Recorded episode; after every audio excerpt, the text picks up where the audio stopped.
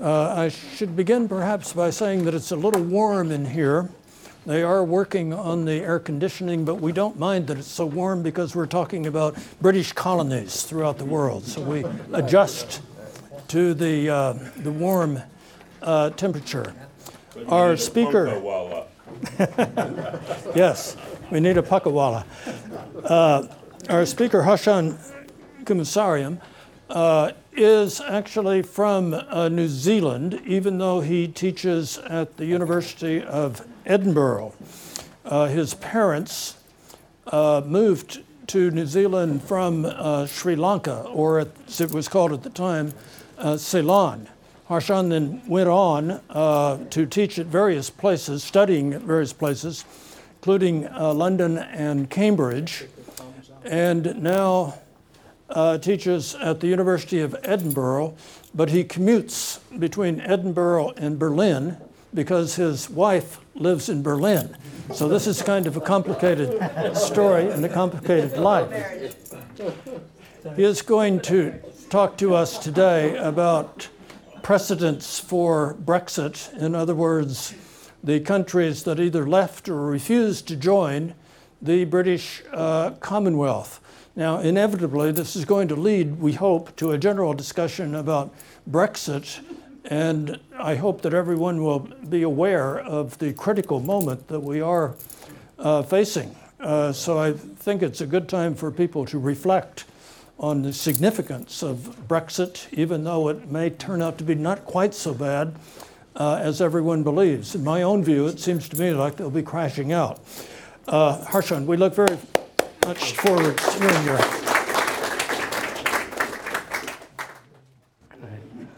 Right, I think I'm set up uh, now. Well, thank you very much for uh, welcoming me to uh, to Texas and to Austin. I should say it's my it's the privilege for me to be. This is my first time uh, to Texas, so it's a, a great honor. But an even greater honor than being in your great state is to be invited by uh, Professor Roger Louis who is the titan in my field of decolonization and studies of the late uh, British Empire. So I'm immensely honored uh, and grateful to Roger uh, for inviting me to here to give this talk.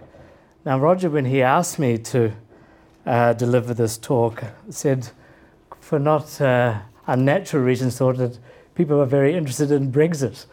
Uh, and I'm a political historian of uh, decolonization in the last days of the British Empire and also of the export of the British parliamentary system to different parts of the world. So, Brexit, as it is a current history, if you like, contemporary history, is not my specialty. However, uh, it is something that all of us in academia, not, of, not only, of course, us, but those in the citizenry of Britain are having to address and try to explain when even our own politicians are at uh, pains to try and do so themselves.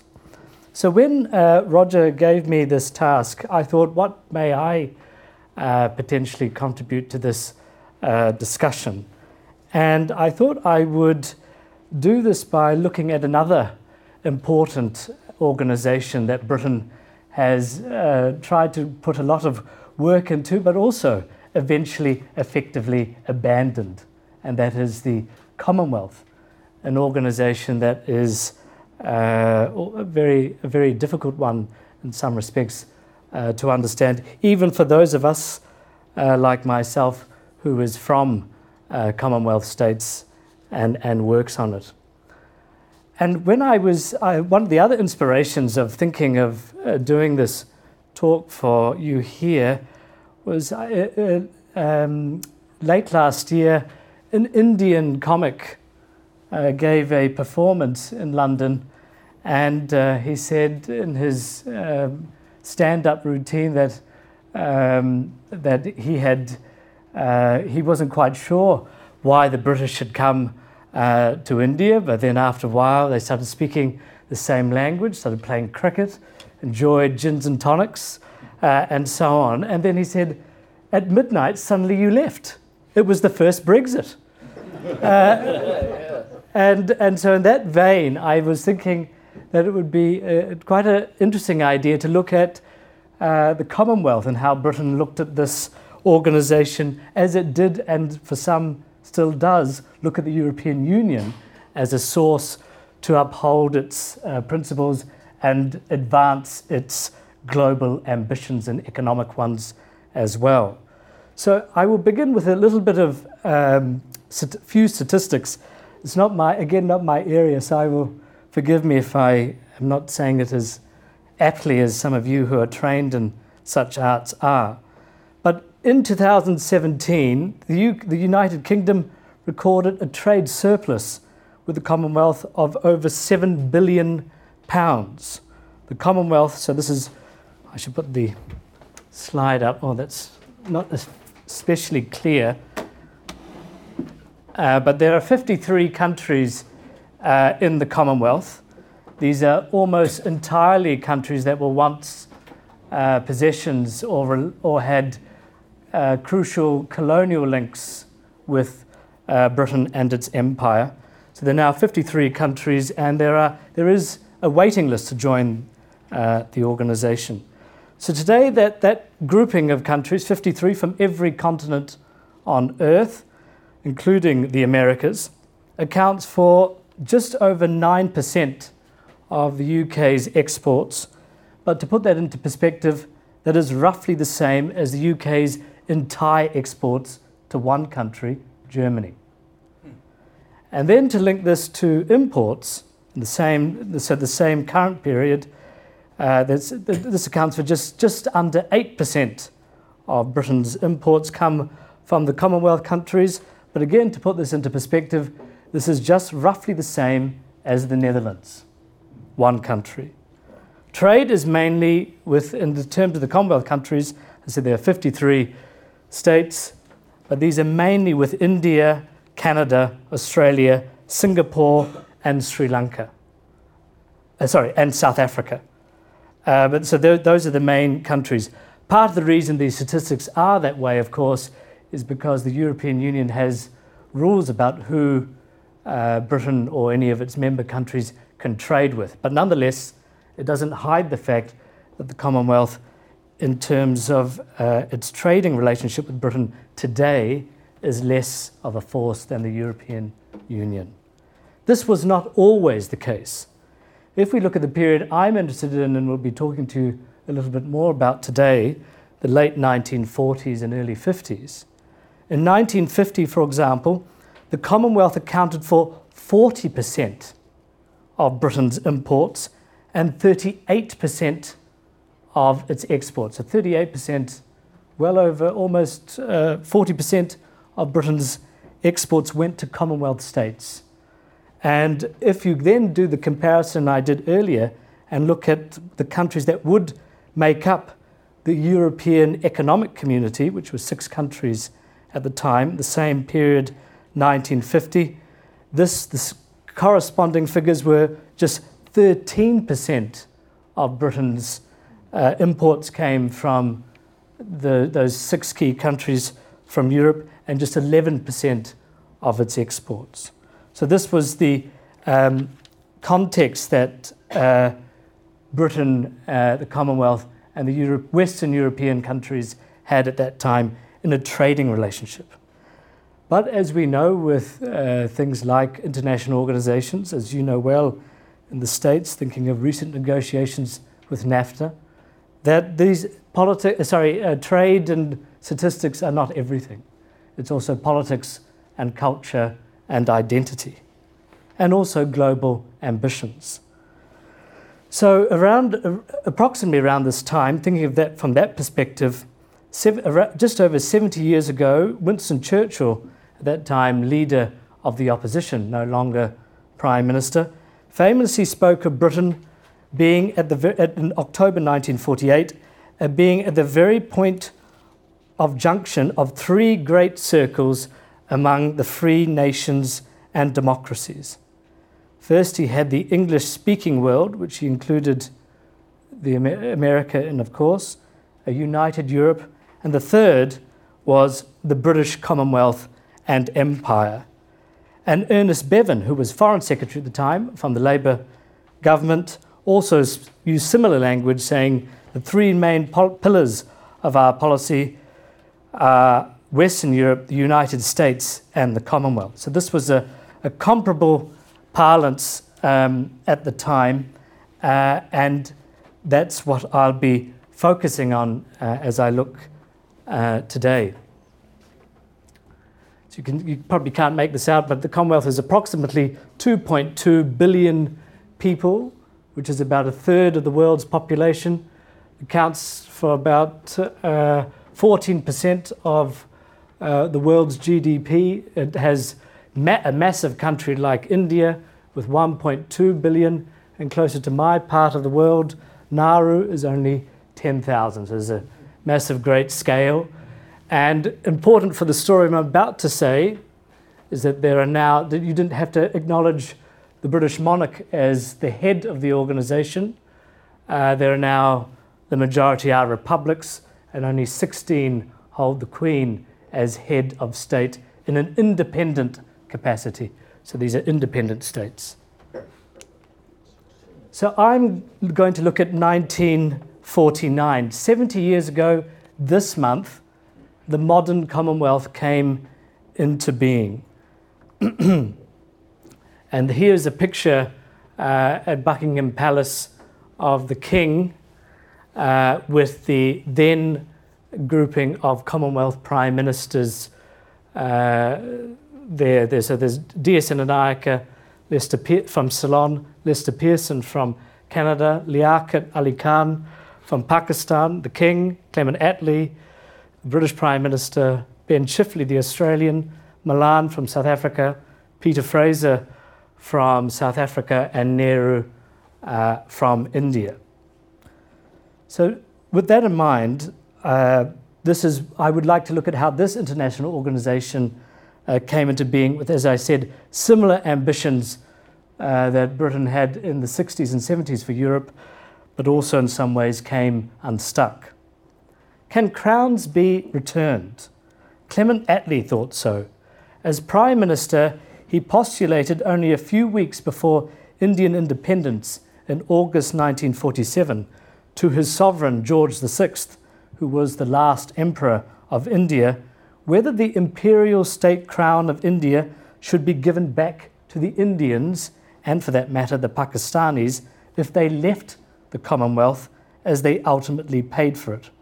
The king, along with the potential loss of this over 6,000 diamond studded headpiece bought for his father's 1911 Durbar, had to deal with the more massive loss of the empire's greatest jewel, India. The British, the great British paper, The Times, remarked that the imperial state crown of India, quote, on its velvet cushion in the tower was the precious emblem of a tutelage outgrown a crown without an empire. India had marked Britain as the world's most formidable world power. The dissolution of the Indian Empire meant George VI had to surrender the crown's preeminence and acknowledge the beginning of the end of empire. Potentially, if you like, it's a terrible term, but Sexit. Uh, the, the, the, the, the removal, the end of the Commonwealth, the end of the British Empire, because as many argued at the time, without India, no such organization could exist. Other more personal cuts had to be recognized, including an eye from his signature, Georgius Rex Imperator, an evocation that adorned everything from coins to postboxes across every continent. The eye, of course, recognized the British monarch's grandest title, which Vic- Queen Victoria first took as Empress of India and proclaimed as such on the 1st of January 1877 at a lavish Durbar in Delhi. India transformed the monarchy and the Commonwealth. So, this is something I'll be looking at it today, looking at the crown. And at that time, when Queen Victoria communicated to her Foreign Secretary, Earl Granville, in January 1873, her impatience that no special mention of India had been made to her title since Britain assumed direct control after the Indian Mutiny of 1857.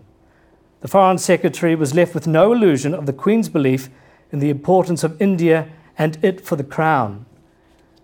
Victoria believed that India made, in her words, undoubtedly the sovereign of sovereigns and consequently empress. In 1949, 100 years after Britain seized the fabulous Kohinoor diamond, India, known as the jewel of the crown, declared its, atten- its intention to shed the monarchy and proclaim a republic, but within the Commonwealth. The monarchy and Britain, which had relied on India for its prestige, was now to be transformed by it once more by a new organization and a new title. The monarch, no longer King Emperor, so this is the Queen's father, would be head of the Commonwealth. The move changed the constitutional and political nature of the British Empire and Commonwealth and drew attention to a monarchy with a fast disappearing empire with the possibility of the crown going with it. Britain's Foreign Secretary, Ernest Bevin, thought, like many of his officials, that the Commonwealth, you can read here, European Union, itself be dissolved rather than compromise Britain's identity and position and pretensions. So, in this iteration, perhaps um, the monarchy itself would be swept aside and expel the crown as meaningless flummery or modernize it for a post war era of decolonization as an internationalist institution unshackled by imperial pretensions. Either way, Walter Bagehot's famous warning not to let daylight in on the monarchy hang in, hung over the deliberations. Through the debates and issues that swirled around India's wish to be- become a republic and stay in the Commonwealth in this period in 1949, 47 to 49, we are able, I think, to discern the competing, original, reactionary, and often bizarre ambitions for, the, for post war Britain. And again, you can read this to similar debates about the European Union and Britain's relationship with it.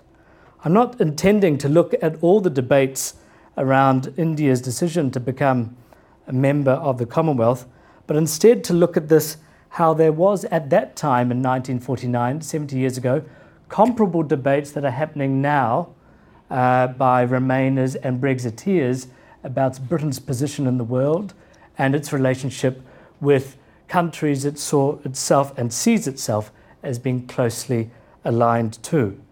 And this, of course, in the context I'm looking at, does not involve just Britain and India, but these men who represented the men and women in their own countries, namely Canada, Australia, New Zealand, South Africa, Pakistan, Ceylon, but also Ireland and Burma. Ireland, of course, figures very prominently in today's debates about the European Union, as it did in 1949 about the Commonwealth as well. This was an emotive and exhausting period for all concerned, at least judged from the accounts of the time. And I, I think in some ways we're looking here 70 years ago after these uh, debates, and for someone not uh, perhaps interested in this period, it strikes one as very odd how much passion was involved, which what seem as very uh, esoteric debates. I wonder if 70 years on, people will look at Brexit and 2016 is in, in a comparable light, but that's for a new generation of uh, scholars uh, to look at.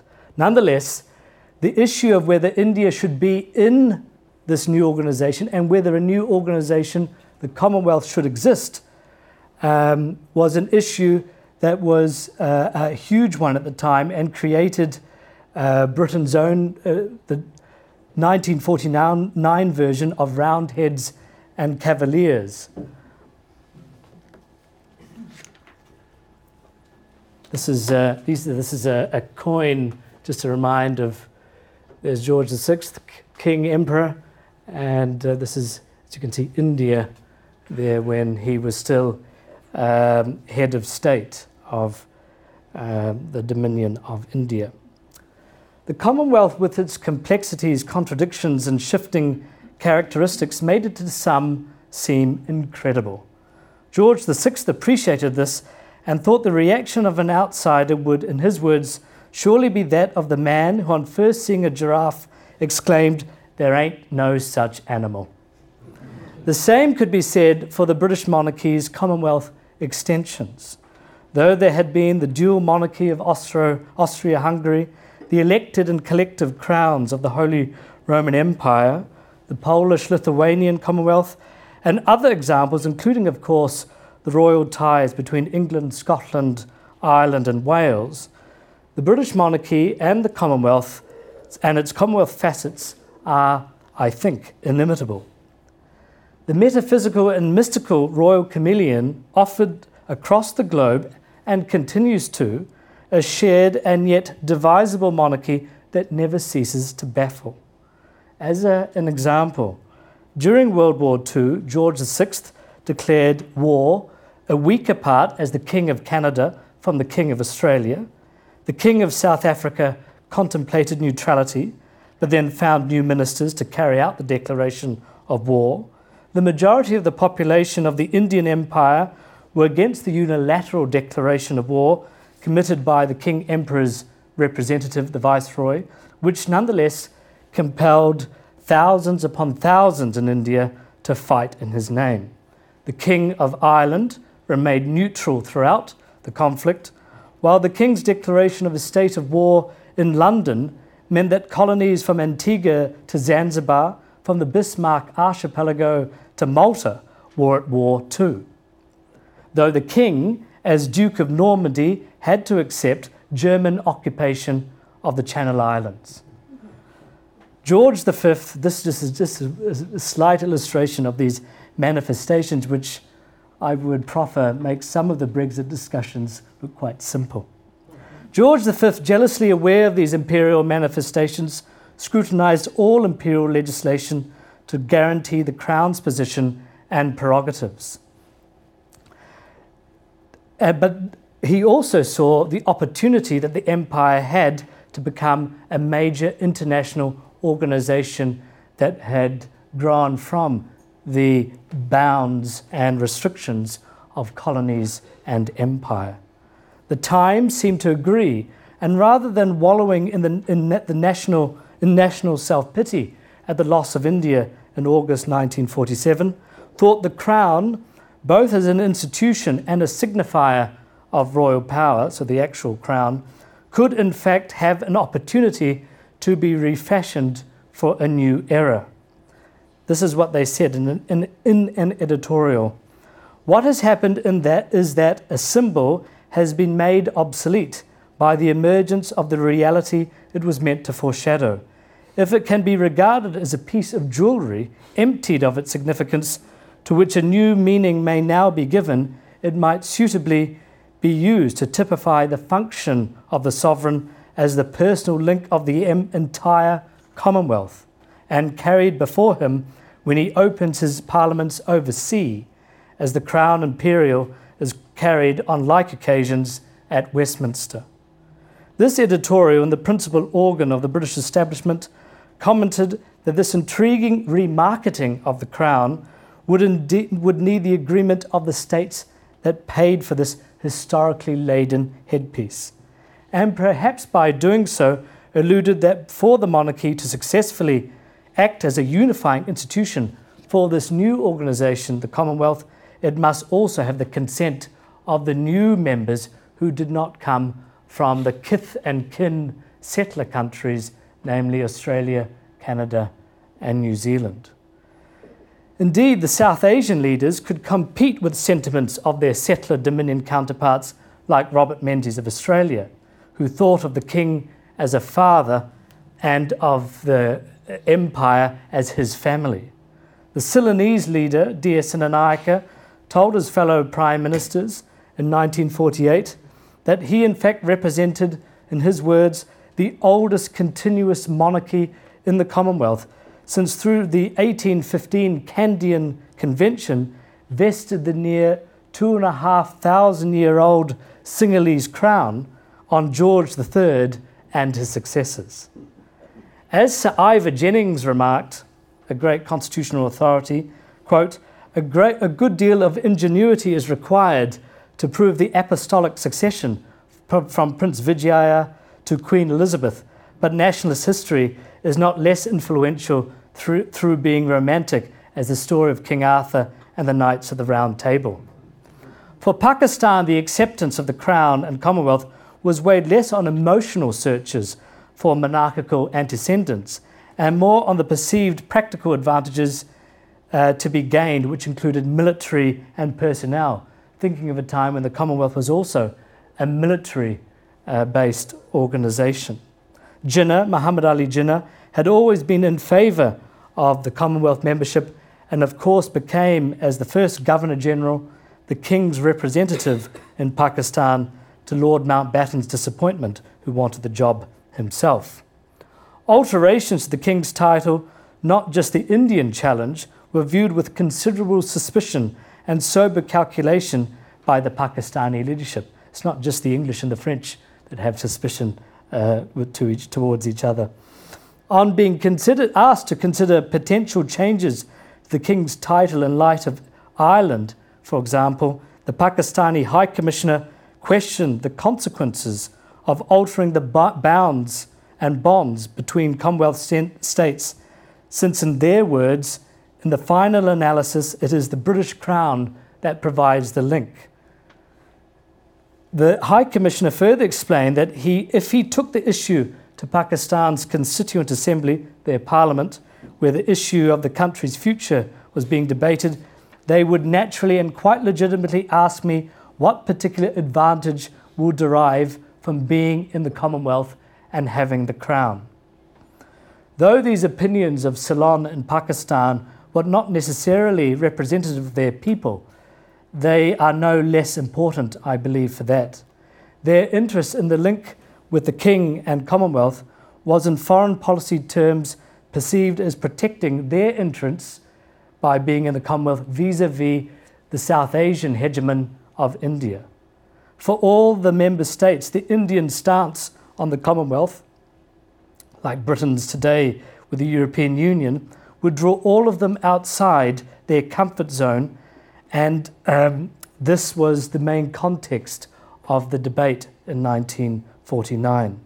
If the monarchy had been judged a giraffe, it would seem an even more improbable creature through these debates uh, in 1949. So it was the, Indian challenge. Now I will move on, which looks at uh, how India transformed the international organization of the Commonwealth. it was a matter of great regret uh, to George VI that he never visited Britain's Indian Empire. Like his father, a Durbar had been thought vital to proclaim him not only as the new King Emperor, but also to personally affirm a connection with his Indian subjects and follow darshan. This is the ancient Indian principle, which was the principle, uh, practice, especially for priests, kings, and leaders, to be seen and see their followers in reverential and a near spiritual manner. The Durbar had been organized in 1937 38, but that was for Edward VIII. George VI was impatient to visit but the precariousness of the monarchy after the abdication and the Indian political situation made it constantly postponed, and with the outbreak of war in 1939, near impossible. The great Indian party, the Indian National Congress, had declared in Lahore, which is now in Pakistan, on the 28th, uh, 26th of January 1930, a date from 1950 celebrated as Republic Day, that Purna Swaraj, complete independence, and a severance with Britain be the objective of their party.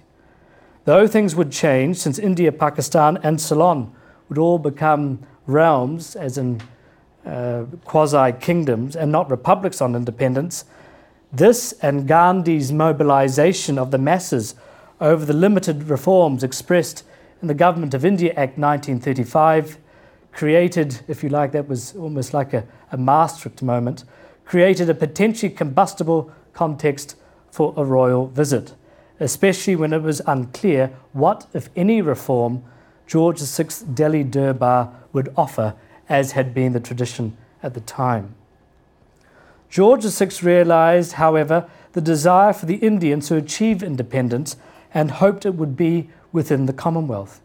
The possibility of secession that was mentioned as a possibility to entice Congress support for the war effort appalled him, since to the King Emperor it was not only against the interests of Britain, but also for many outside the Congress camp. In many ways, just as we are seeing today in Britain, what he was arguing that the political party did not necessarily represent the views of all the citizenry and voters in that time.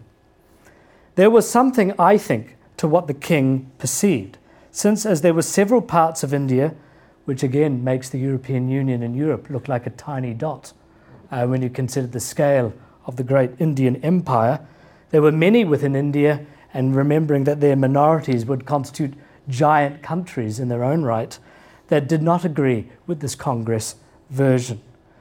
And rather than having pure emotional attachment to Britain, several sections of Indian society viewed the Crown and the potential Commonwealth as a protector of their interests, rather as some Britons see the European Union as protecting their interests as opposed to their own government. the great princely states, for example, in India, which covered over a third of that great landmass, were, were convinced and cajoled to join either the successor dominions of India and Pakistan. They were courted to take this dramatic step uh, and being assured by the king's cousin, who also happened to be the last viceroy of India, Lord Mountbatten, that the crown would continue. So if you're talking about the lies on the side of a bus, uh, similar lies were told uh, to those uh, leaving the British Empire. As an example, an exchange with Mountbatten had with the Maharaja of Dholpur on the 29th of July 1947, just a fortnight before Indian independence, is perhaps representative of the uses of the Crown for decolonisation on one hand and a Republican Congress on, the other, on inheriting the Raj on the other. Mountbatten explained to the reluctant ruler of Dholpur that he had, quote, never been able to understand your highness's point of view that if you sign the instrument of accession, you will find yourself linked against your will to an independent government without a monarchical head. If you accede now, you will be joining a dominion with the king as head. If they change the constitution to a republic and leave the British Empire, the instrument of accession does not bind you in any way to remain within the republic. This was a complete lie. On, uh, and, and, and Mountbatten was able to add a personal royal gloss by claiming, quote, I know that His Majesty would personally be grieved if you elected to sever your connection with him while he was still king of India.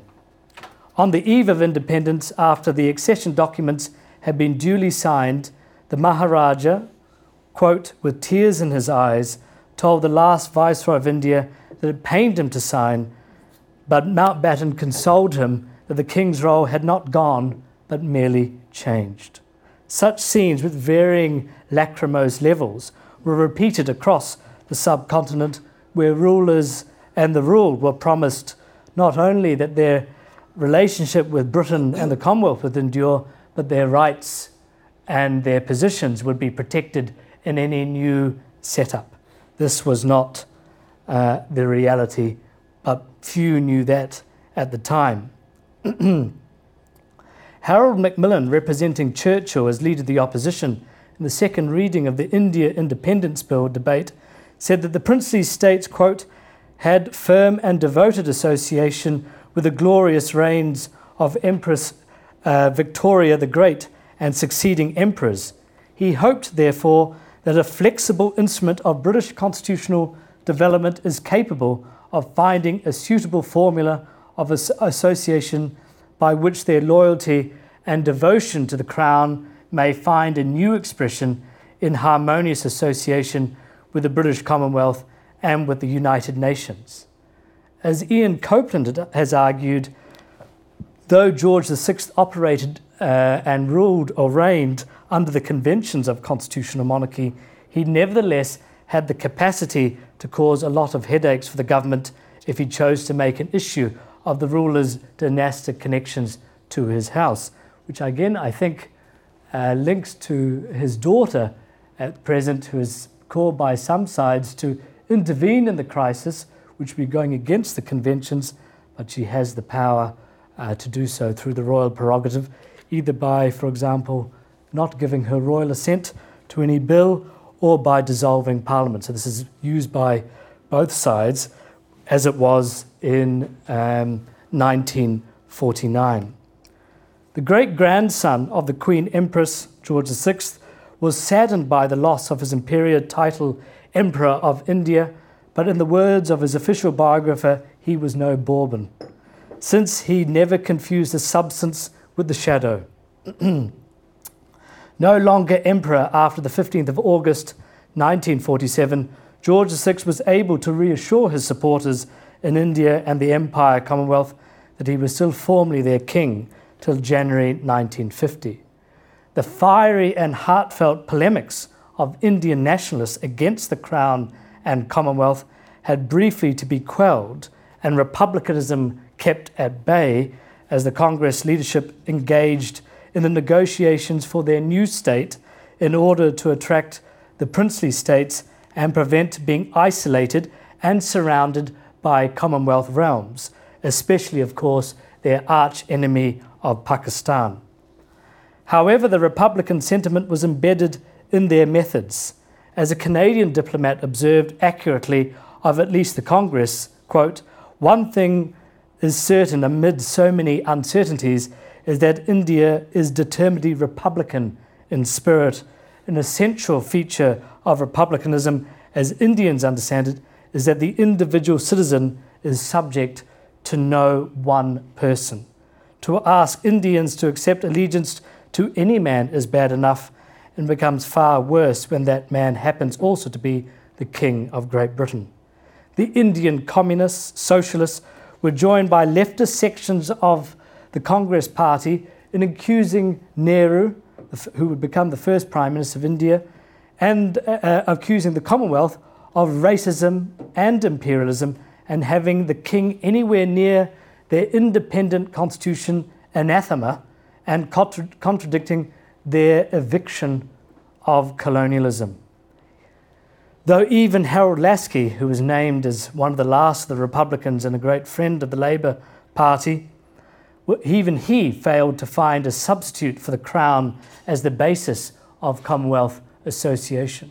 This is something of the similar hurdles that we are finding at the moment to find agreement among different parties. The king emperor also had bouts of frustration and was very worried that his something that he had uh, vested his entire uh, reign towards and that of his ancestors may all be dissolved and perhaps the British monarchy with it, even in Britain itself. The Commonwealth Nexus, as documents from Whitehall and Commonwealth capitals called it, was viewed rather like the European Union is rightly seen today, as an important network uh, for many countries to secure arms, aid, and access to all manner of diplomatic intelligence and economic information and preference. This is 1949. For Indian moderates, especially those trained in English law and history, like Sir Tej Bahadur Sapru, and the famed Indian civil service, like Sir Girja Bajpai, the Commonwealth offered security and, in the New Zealand Prime Minister's phrase, independence plus. Unlike Fraser, however, and despite personal sympathy for constitutional monarchy, they saw that the writing on the wall spelled an Indian republic. The highly respected Sapru wrote in April 1948 of his belief, quote, that the republican form of government about which eloquent speeches were made in the Constituent Assembly was by no means inconsistent with alliance with England via the Commonwealth. Nehru agreed with this argument, and as the great uh, imperial and Commonwealth scholar Nicholas Mansergh, a scholar also of Ireland and India, remarked, the Indian form of republicanism did not, quote, possessed the doctrinaire, un- uncompromising character of Irish republicanism despite comparable distaste towards British rule. For the old dominions, the addition of the brown dominions, as the Times termed them, saw an opportunity to rebrand and legitimize the older Commonwealth in a new age, but nonetheless maintain their cultural and symbiotic relationship and identity under the mantle of the crown.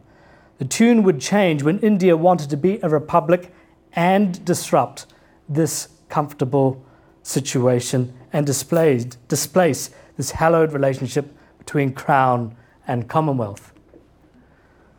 So this is looking at as a, a foreign king. So this is a, a again, I'm sorry, a, a grainy picture of um, Nehru here in Delhi, Lady Mountbatten, and Eamon de Valera in uh, the, the, the, the, great Irish leader uh, in Delhi just prior, just sorry, just uh, after Indian independence in, I, I, think it's November 1947 that picture's taken.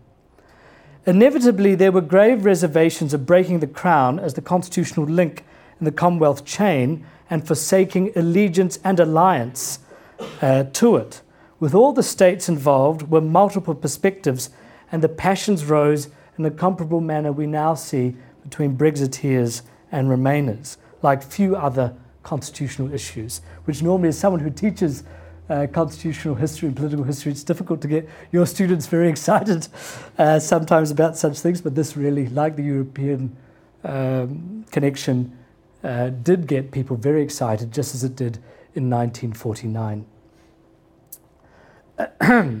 the Irish in 1946, with their very famously combustible relationship with Britain and the Crown, saw their constitutional obligations to the king as purely facultative and, in their words, and tenuous, and already acted, quote, in effect, a republic before this was achieved a few years later, also in 1949. Nonetheless, in the same memorandum by the an Irish civil servant, also saw the usefulness of keeping a link to Britain and the Commonwealth, not only for diplomatic relations with other Commonwealth states, but closer to home to seeing the Crown as helpful in the ambition to bring about, quote, these are definitely not my words, restitution of the occupied area of the six counties. So, thinking again of Northern Ireland uh, today, this was also thinking of the Irish in 1949. The same memorandum also prefigured the formulation that would arrive in April 1949, 70 years ago. Quote, the position of the King in Ireland has become so attenuated that in fact and in law he is nothing more than a symbol of our external association with the nations of the Commonwealth. That position had long been argued by De Valera and Costello as the working methodology to exist, uh, exist independently but before being acknowledged as such. Dublin uh, finally removed the sovereign from their constitution when the Republic of Ireland was re- proclaimed 70 years ago this month on the 18th of April, and consequently seceded from the Commonwealth. Perhaps in July the 4th, uh, was the first Sexit, but Ireland was doing it in April 49. However, like much in Anglo Irish relations, this was not quite the full picture.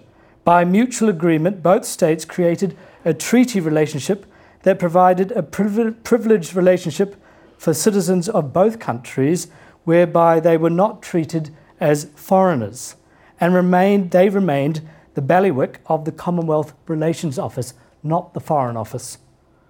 George VI, meeting the Irish Minister of External Affairs, Seán MacBride, a few weeks later quipped, quote, What does this new legislation of yours make me in Ireland an undesirable alien? Nonetheless, the Irish ambassador was placed immediately after the Commonwealth High Commissioners and before all other heads of foreign delegations at the King's funeral not long after in 1952 show that very interesting link. The path of Burma held something of a dangerous precedent for 1949. The Burmese had originally showed, showed mild interest of remaining in the Commonwealth to expedite um, independence. After the end of the Japanese occupation of Burma, the British hoped to convince the Burmese on the traditional Dominion road to independence, like Australia, New Zealand, and so on. But local leaders like Thakin Nu and Maung Gael said that they had been, quote, fighting the British for a hundred years and could not stomach the British before Commonwealth of Nations, as it was called then, the British Commonwealth of Nations. David Rees Williams, the Minister of Colonial, uh, of Colonial Affairs, sympathised and thought United Commonwealth of Nations was a better formulation. However, the main hurdle, like in his words, the Southern Irish, was allegiance uh, to the Crown, which the governor of Burma, Sir Hubert Rance, believed would prevent Burmese membership. The Burmese um, leaders, like many others across the world, believed India would never join. When India and Pakistan did, in fact, become dominions and consequently held the George VI as their head of state, the New Times of Burma reacted that the announcement that the two Indias will have to swear allegiance to the British Crown has, quote, simply taken our breath away. Rance believed in June 1947 that the time was ripe for a new conception of the Commonwealth of countries that have no ties of blood, culture, or religion, his words, and saw with humble respect to His Majesty that the Crown may prove not immediately but ultimately a difficulty. Lord Listowel recalled that if it were not for the Communists and greater effort from the British Cabinet, Aung San, Aung San Suu Kyi's father, of course, may have tolerated the royal link that eventuated and thus stay in the Commonwealth. Again, thinking of these things, it's the Burmese are now thinking potentially of joining the Commonwealth today. Thakin Nu incredibly suggested as an alternative to the Commonwealth there might be instead a lead from Britain's Labour Party to create a political, in his words, a political federation based on the integration of socialist parties throughout the world. The crimson thread of kinship, which Sir Henry Parkes believed bound the British world, would have taken a new meaning, and one can only imagine what the king would think sitting in this red commonwealth. So, the settler king. So, this is a picture of the king's brother, the Duke of Gloucester, Henry, Duke of Gloucester, uh, with the Australian cabinet, where he was uh, Governor General during this time in 1949. This was a Labour government headed by um, Ben Chifley. I'm going to spend the least time on this section because I'm going to focus later just on New Zealand.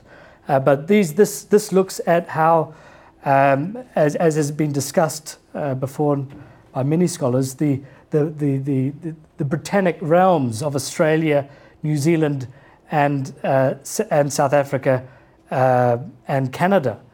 Uh, this was, as, as Philip Murphy calls, had near fanatical followers of what he calls British Shintoism, the concept of pseudo religious reverence to the British monarchy. So, this discussion coming in in 1949 hacked and attacked this concept and this religious belief of many uh, Canadians, uh, Australians, South Africans, and Kiwis.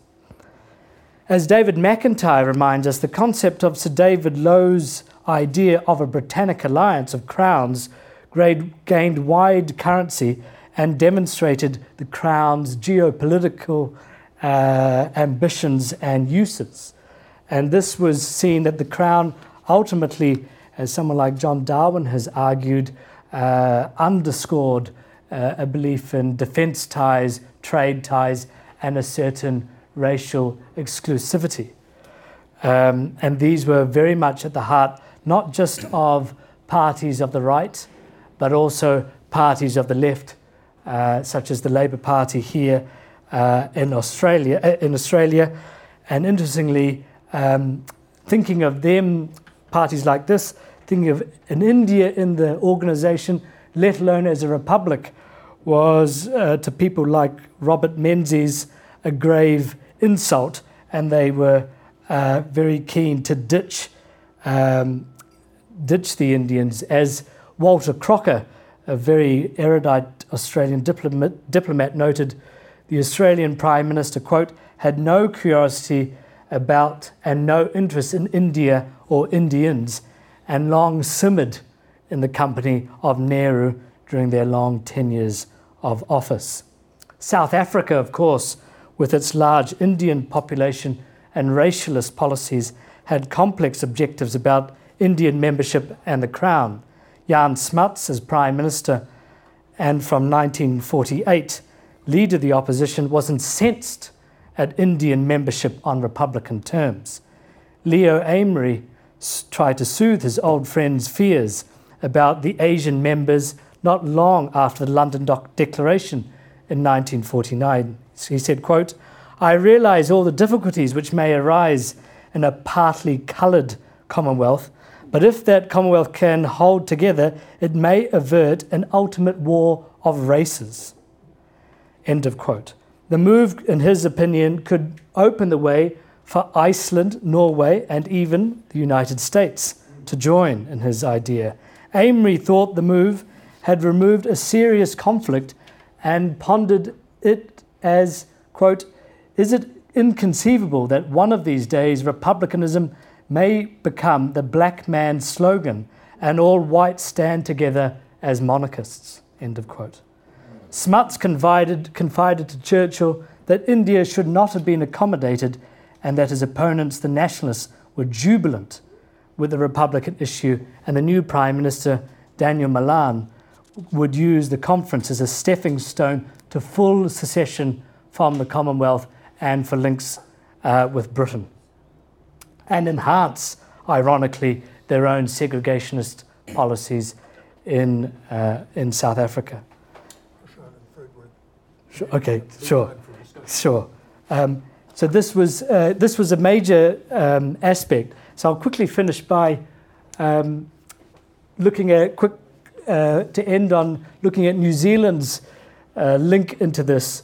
So in uh, to, in today, looking at this like the statistics I did earlier, New Zealand, uh, U, U, the UK accounts for just 2.7 percent of New Zealand's exports and 2.9 of its imports, whereas in 1950, uh, would you believe over 50% of New Zealand's exports went to the United Kingdom, uh, which of course was uh, a huge amount, and New Zealand's economy was there. So when Harold Macmillan announced in uh, July 1961 that he wished to join the European community, this was seen as, if you like, uh, the first Brexit uh, for New Zealanders, since they saw that their economy would be in a disastrous state and may well collapse. And so Sir Keith Holyoake, the New Zealand Prime Minister here, with the then Lord Privy Seal uh, Edward Heath, uh, were trying to get special conditions uh, for New Zealand. Um, and there was a, a, there was a lot of discussion that maybe New Zealand should have a public campaign, which was supported by uh, Lord Beaverbrook to have a publicity campaign. He said, Would you rather uh, back uh, New Zealanders or those we fought and defeated in the Second World War? So this was, and Beaverbrook and Holyoake didn't do it, but there was a lot of discussion and support from both aisles, both sides of the House, and both chambers, I should add as well. And I have here, I, I won't uh, read it all out, but a memorandum that was sent uh, to the Queen in 1972 from the Social Democrat Party in New Zealand asking her to withhold the royal assent to the European uh, Communities Bill that would be going to Parliament because, in their view, uh, the, the, to, to, for it to pass uh, would end the Commonwealth and destroy uh, the allegiances and affiliations that countries like that there had.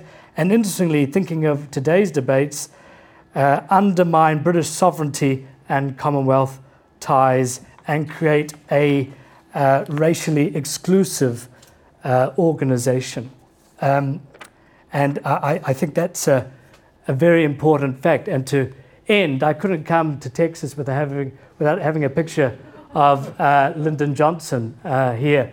And this is a picture, he was the first ever uh, American president to visit America in, uh, in New Zealand in October 1966. Uh, and you probably don't know, at least this man here. This is Brigadier Sir Bernard uh, Fergusson. This is an, an, Edinburgh link. He was the Governor General of uh, New Zealand, and LBJ is in New Zealand. And uh, this is, speaks to, in some ways, New Zealand, despite what had happened before with its you know, almost religious loyalty uh, to Britain, saw the writing on the wall after 1949 and especially 1961, despite de Gaulle's veto, that their interests lay elsewhere and they should have to diversify and look to new directions, which did not just mean having military connections with somewhere like uh, the United States, but also, which was in some ways very difficult for someone like Keith Holyoake, to look to Asia uh, for greater economic connections. And if you look at those statistics I was saying to you earlier, it's uh, now, without question, almost the vast majority of New Zealand's trade, and this is mirrored with a country like Australia, is with, uh, with, with Asia uh, and America rather than, and other Commonwealth states, rather than the 2% we see with Britain. So um, I'll, I'll end there and uh, thank you very much for having me at your wonderful university.